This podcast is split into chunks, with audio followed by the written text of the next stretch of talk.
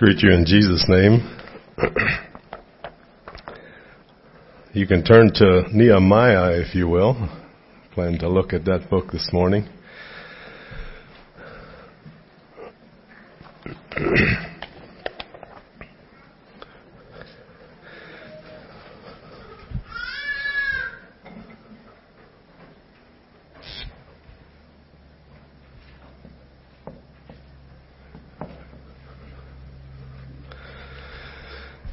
If you could, uh, to start your thinking there, I appreciated the the Bible uh, or the Sunday school, and I like the way Marlon ended it there. Search me, O God, and know my heart, and try me, and know my thoughts, and see if there be any wicked way in me, and lead me to way everlasting. So, I'm getting you to start thinking this morning. If there was one thing that came to your mind when Marlon gave that or when you read the Sunday school, if there was one thing about yourself that you think God wants you to change, if there's one thing in your life that tugs at your heart when, when you say the words, Lord, search my heart, and if there's anything in there, if you're, uh, these these besetting sins are so besetting, and uh, it's so hard for us to sit here with what God done for us. We should be able to say, "No, we're all good. We've got everything straight." But so often there's there's things in our lives that that come to our mind when when we say, "Search me, O Lord." And see if there be any ways that you'd like to change. What is one thing you would tackle uh, whether it be at work or parent child relationships, spending more time with the children. What change could you make today that in a year from now you would be at a different place? That, or, or what possibly thing are you fighting in your life that a year ago you were also fighting? You know, authentic, being authentic, being real, acting like you're more spiritual than you are. Todd said about hiding things and that kind of thing. You know, in your marriages, you start out like this, and then somehow life and wind and rain and stuff happens, and you find yourself like this. And a year later, you find yourself like this. And if you work at that, next year you could be in an altogether different place than you are right now. So in Nehemiah, a lot of times when we look at the book of Nehemiah, we look at uh, how working together, the the the lesson of synergy of working together, how we uh, just all work together and how much we can accomplish. And that there pretty much uh, tells us what Nehemiah is all about. But there's another aspect that I see in there that I'd like to talk about this morning. Um, Nehemiah and Ezra and Esther happened the way I understand the same time, and I understand uh, interesting thing that Ezra and Nehemiah in the Hebrew Bible were one book. And they became two books through the translation and so forth. And so Nehemiah, uh, I like you to keep this in mind as we look at it. Nehemiah was a layman. He, he wasn't a prophet like Malachi or a priest like Ezra. He was a layman, but God used him uh, in his uh, in his business. He was used to organize. He was a cupbearer for the king. And he was used to pull men together to get things done. And that was where his, uh, uh, talents were and that's where it was. And they built a wall. And you know the story of Nehemiah. So they built this wall and I was interested to see how big was this wall. And it was about 2.4 miles long. Uh, there's various uh, dimensions on this wall, but uh, the one said uh, about uh, 4,000 meters, 2.4 miles, and it was about 39 feet high and about an average of 8.2 feet wide. That's why people could walk on the top of it there. But you know the story how uh, Nehemiah was a cupbearer for the king. He was a wine taster, and he would uh, do the king's biting and so forth. And he heard about his people back there, and uh, he was sad about it. He cared about people. He was touched. And when they said, "Hey, you know, things are really bad for your people," and he was so sad about it, and so he prayed about it. And when he went to give the king his wine, and a lot of times a wine taster would taste the wine to make sure it wasn't poisoned and to make sure it was fine, but he gave the king his wine and he was sad this particular time and the king wasn't used to seeing him sad and he said, you know, for all the time we were together, you're, you're not usually sad. What's going on? There must be something going on. And, uh, Nehemiah said, yeah, how can I be uh, positive or how can I be happy with what my people are going through? And the king said, well, how can I help? What, what can I do? And he had prayed about this and it's amazing how there's no miracles in the book of Nehemiah, but it's amazing how God works through all this kind of thing. And, and the king said, what can I do to help? And that was the prayer that Nehemiah had said. he said, you know what? If you could let me go for a while. Back then, they took their duties. It was a little more of a slave thing rather than uh, than a help thing. Uh, today, uh, if you have a boss, you tell your boss, "Hey, I can't make it because I got a wedding to go to, or I got to go somewhere." Back then, it was a little different. You had to ask for off there, and so uh, he said to the king, "You know, if I could have some time off." And the king said, yeah, you can have some time off. What can I do for you? He said, you can have time off if you agree to return. That you don't disappear on me here. If you come back again, you can have time off. Not only that, the king said, I'll send some supplies with you. The king said, I'm going to make you governor of that land there so that you can, that you have the, the, uh, the okay to pull things together there. And um, so Nehemiah was sent with a few people to watch out for him, and he was sent with supplies, and he was sent with stuff. When he got over there to the wall and to the place, he didn't tell anybody he was there. But what he did first was he did an inspection. Exactly what I was asking you this morning. He walked around and it was close to dark, it was getting dark, and he was looking at the damage, and he was surveying it and seeing what needs done here. And he picked one thing. He, there was other things that he knew that were wrong. Uh, and he worked at them uh, as time went on. There was a void of leadership there. Uh, there was things where there was problems where they weren't keeping the Sabbath on on Saturday they would haul things in and and they would set them up to sell and that kind of things. Uh, and there was uh, there was a problem with uh, people charging uh, a really bad interest rate to the poor, and they kind of had them over the barrel. They needed the money to live, and so they charged them a big interest rate. Their, their back was to the wall, and they they needed it. And so they it was really exorbitant what they were charging. He knew of those problems, but he picked one problem. And I think as we look at this this morning, I think it's a pattern for you to win battles this week. I think there's a, there, there's a real pattern here. First of all, he walked around and he did an inspection.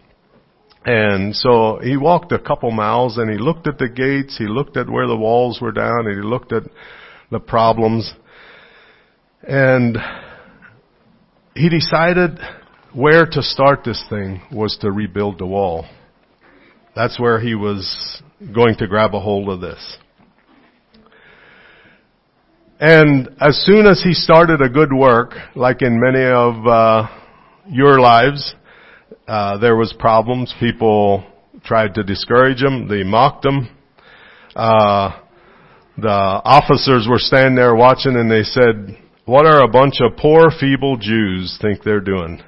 Do they think that they can build a wall in a single day with just, by just offering a few sacrifices, by just praying a little bit? Think they can win this battle? Do they actually think they can take these stones from the rubble and make something out of them? One guy said, you know, this was, uh, Tobiah was beside Sanballat and Tobiah said, you know, even if a fox would walk across the top of that wall, it would fall down. And uh, so that was the atmosphere. He went back to the leaders the next morning. He said to them, you know what I think we ought to do here? I think we ought to rebuild this wall. And they said, yes, let's do it. Let's rebuild this wall. Cause they they were so discouraged and so down, uh, cause all, people were able to come in through the gates and the wall and pillage and they were, there, there was just no safety, no security. And so they started building the wall and Nehemiah led out and he was on the wall and he was working on the wall and they got a lot of flack from it. And he kept, uh, the thing that he says here was so helpful to me.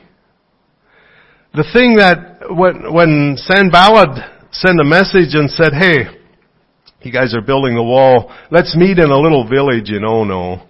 Let's somewhere. You pick, you have your people call my people. We'll set up a date. We'll do lunch. Let's talk. You, you guys are working on the wall. We're not so keen on that there. Let's meet for lunch. And the thing that he said to them in Nehemiah 6, he said, uh, you know, this guy came with a letter from Sanballat, and Sanballat was somebody back then, and he tapped on the scaffold or tapped on the ladder, and he said, hey, here's, here's a letter from you. And what it said is, hey, let's meet for lunch. Let's do lunch sometime. And his response says, look, I'm doing a great work, so I can't come down. And Sanballat was a political figure and had some power in those days. And he sent another letter. And the guy tapped on the ladder or the, and gave him another letter. And Nehemiah said, hey, I am doing a great work. And you tell Sanballat, I can't come down. The third time, and you know this story, the third time he sent a letter and he said, let's meet. Let's talk. And Nehemiah said, I can't come. I'm doing a good work and I can't come down. The fourth time, Nehemiah was handed a letter saying, let's meet, let's get together.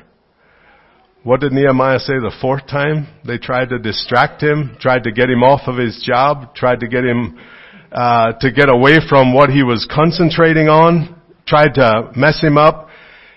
He said, you know what? I'm doing a great work and I can't come down. I'm going to stay right here and I'm going to keep working. So, enemies of the Lord, Satan doesn't give up. He sees a good work going on he cranks up the, the pressure. The fifth time, the letter tone changed a little bit. And the fifth time they said, there's a rumor. Jews are planning to rebel and that's why you're building the wall. You want to be king. You want to be the boss around here. And uh, tried to intimidate him. He said, our suggestion is that we get together and we talk about this. And of course, he said, you know what? I'm doing a good work and I can't stop. I can't come down. And he kept on the wall. And they were all working together. And when things would come, when the armies would start uh, threatening, and they had to rearrange things, and they set up uh, this this uh, Nehemiah was used to getting the right men in the right seats. The guy that knew how to run a wrench, he was running a wrench. The guy, and he knew how to get everybody, and as you go through that story, almost everybody helped. Almost everybody put their shoulder to the wheel. Not everybody did, but almost everybody helped. And, uh, when they tried to really crank the pressure up and saying, you know what, the king is going to hear about this, and you're going to be in trouble, Nehemiah knew it wasn't true. Nehemiah knew they were starting rumors against him and he just stayed building the wall. And you know, an interesting fact for the time that it says that none of the men ever changed any clothes in that period of time. I'm talking about they had laser focus on what they were doing. There was a wall torn down and they they just stayed in, in that mode. They didn't change it. Still later, they tried something else, and we'll read this to add some uh, some weight to it. There. Still later, Shemaiah, I believe his name, and he was a crippled. He was confined to his home, and Sanballat and some of these uh, people got to him, and he went after Nehemiah, and he and Nehemiah went to visit him, and uh, he said to Nehemiah, "Hey, they're going to kill you tonight. We got to hide in uh, in the church. We got to we your enemies are going to go." Uh, and I love his answer with that. He was Nehemiah was so settled in his duties in his work that he was doing. Nothing was gonna, so some of these here were pretty scary things that they were bringing to him. And this shut in, if you, you, you gotta believe this guy. What, he's shut in and he's on, and he's trying to help and he's saying, hey Nehemiah, we gotta go hide, we gotta do it tonight. And, uh, Nehemiah says, should someone in my position run from danger? I gotta, I gotta build the wall. I can't, I can't hide. I'm not gonna be distracted by this. Should someone be afraid? No, I said, I'm gonna, I'm gonna keep building here. And I was amazed at the, you know, it says, we prayed all night and day. We armed the people. We encouraged the people. We said, don't be afraid. We kept working. One hand with a weapon and one hand building the stones. It says early and late. From sunrise to sunset. No showers. 52 days they kept at it. And in 52 days, they had built the wall. 52 days. And they're looking at that. They had put the, the gates up. They had built the wall. And at that point, the, the braveness kind of drained out of those around him. It said everybody looking on knew it, it was a, a work of the Lord.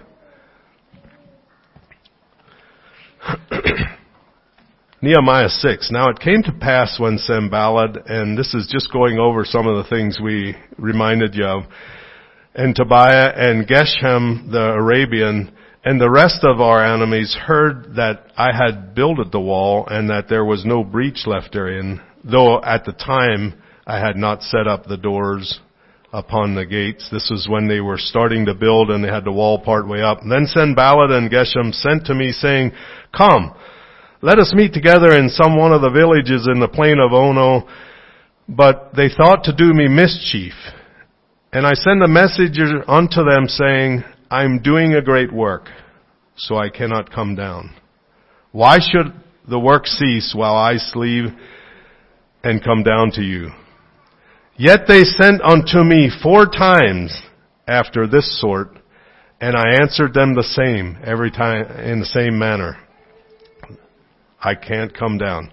Then sent Sanballat his servant unto me in like manner the fifth time, with an open letter in his hand, wherein was written, It is reported among the heathens, and Geshmu saith it, that thou and the Jews think to rebel, for which cause thou buildest the wall, that thou mayest be their king, according to these words. And thou hast also appointed prophets to preach of thee at Jerusalem, saying, There is a king in Judah, and now shall it be reported to the king according to these words. So come now, therefore, let us take counsel together. Then I send unto him saying, There is no such thing done as thou sayest, but thou feignest them out of thine own heart, for they all made us afraid, saying, Their hand shall be weakened from the work, that it be not done. Now therefore, O God, strengthen my hand.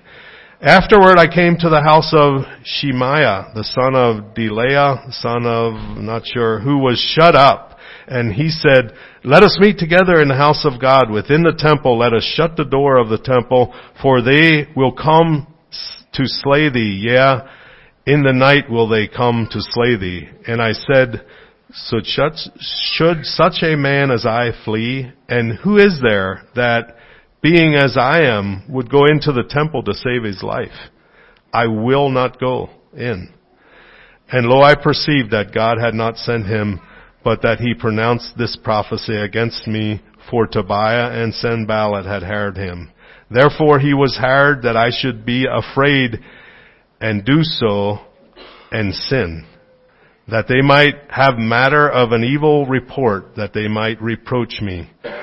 My God Think thou upon Tobiah and Sanballat according to these works, and unto the prophetess Noadiah, and the rest of the prophets that would have put me in fear. Get this. So the wall was finished the twenty and fifth day of the month Elul in fifty and two days. And it came to pass that when all our enemies heard thereof, and all the heathens that were about us saw these things, there were so much cast down in their own eyes, and they perceived that the work was wrought of God. They came to the end of, and towards the end of Nehemiah, and it was really neat how Nehemiah arranged things there. And they had a celebration. They had a dedication for the wall and he set up two um, chorales, uh, like we had here Wednesday night. Uh, he set one up to go one part of the wall, and one up, to go the other part of the wall, and they walked down the wall singing, and they met at a certain place, and he said, you know, people, this isn't the day to be sad. This is the day to drink uh, good meat and sweet drinks uh, the Bible says. And this is the day to celebrate and to give to those who don't have something to celebrate. And this is a day to really rejoice because the joy of the Lord is your strength, he tells them. And they all had this good time together and they all heard this good singing and they all just really rejoiced together. But without those 52 days, without those uh, laser focused time, there would have been no cause to celebrate. I'm doing a great work. You can't distract me. You can't stop me. You can't overwhelm me. You can't threaten me. I'm not coming down. And the wall got built. In each of us, things in your life and things in my life have a potential to ruin us. They have the potential to drag us down. And in your life, something comes to mind. Something comes to your mind and say, you know, I should work on that. But there's so many times in the past that we say, hey, we should work at this, and then Monday we kind of cool off.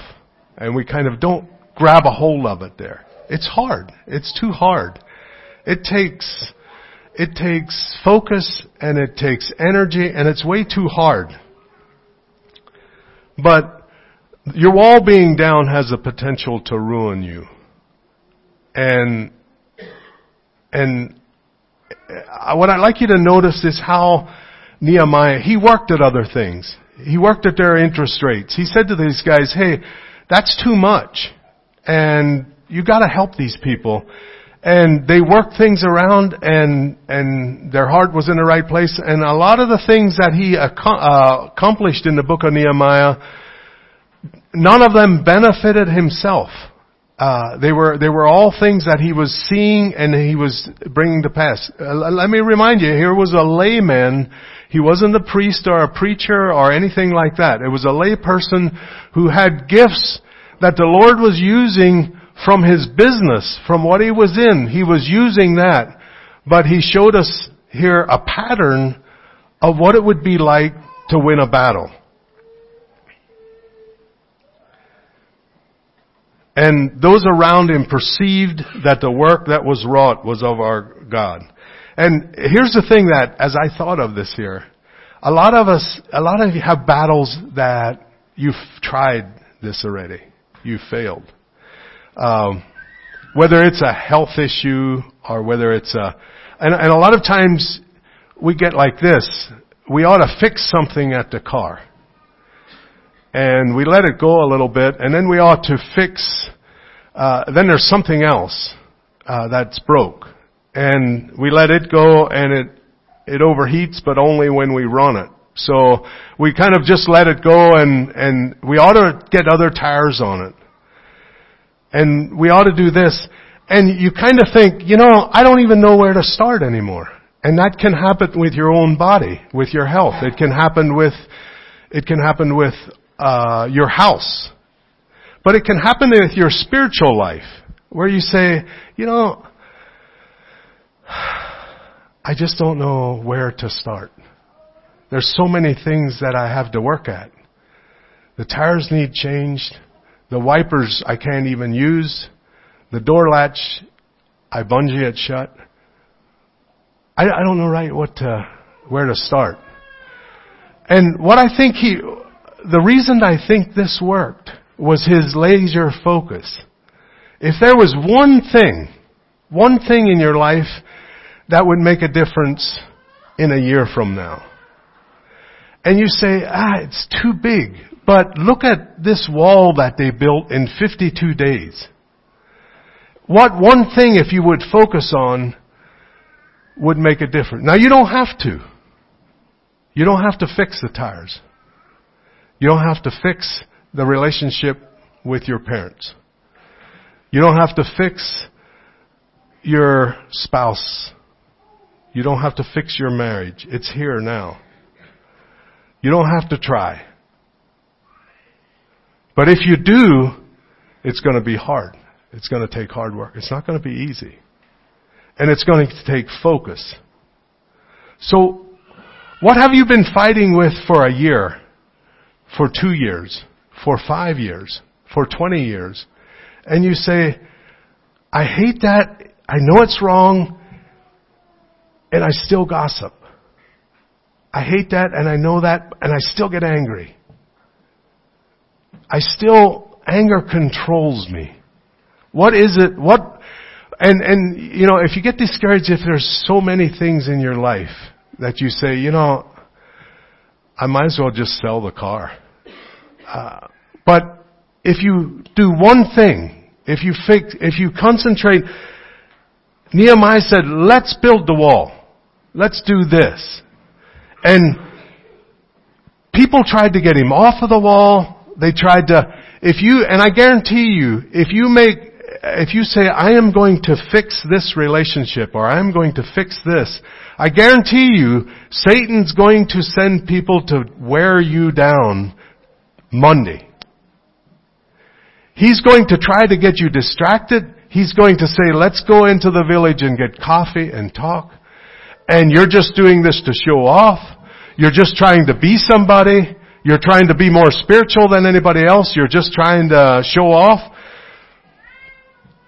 But next year, what could you change right now and accomplish with laser focus Put it behind you in 52 days, and next year it would be an altogether different playing field than you're in now. Brethren, I count not myself to have apprehended, but this one thing I do.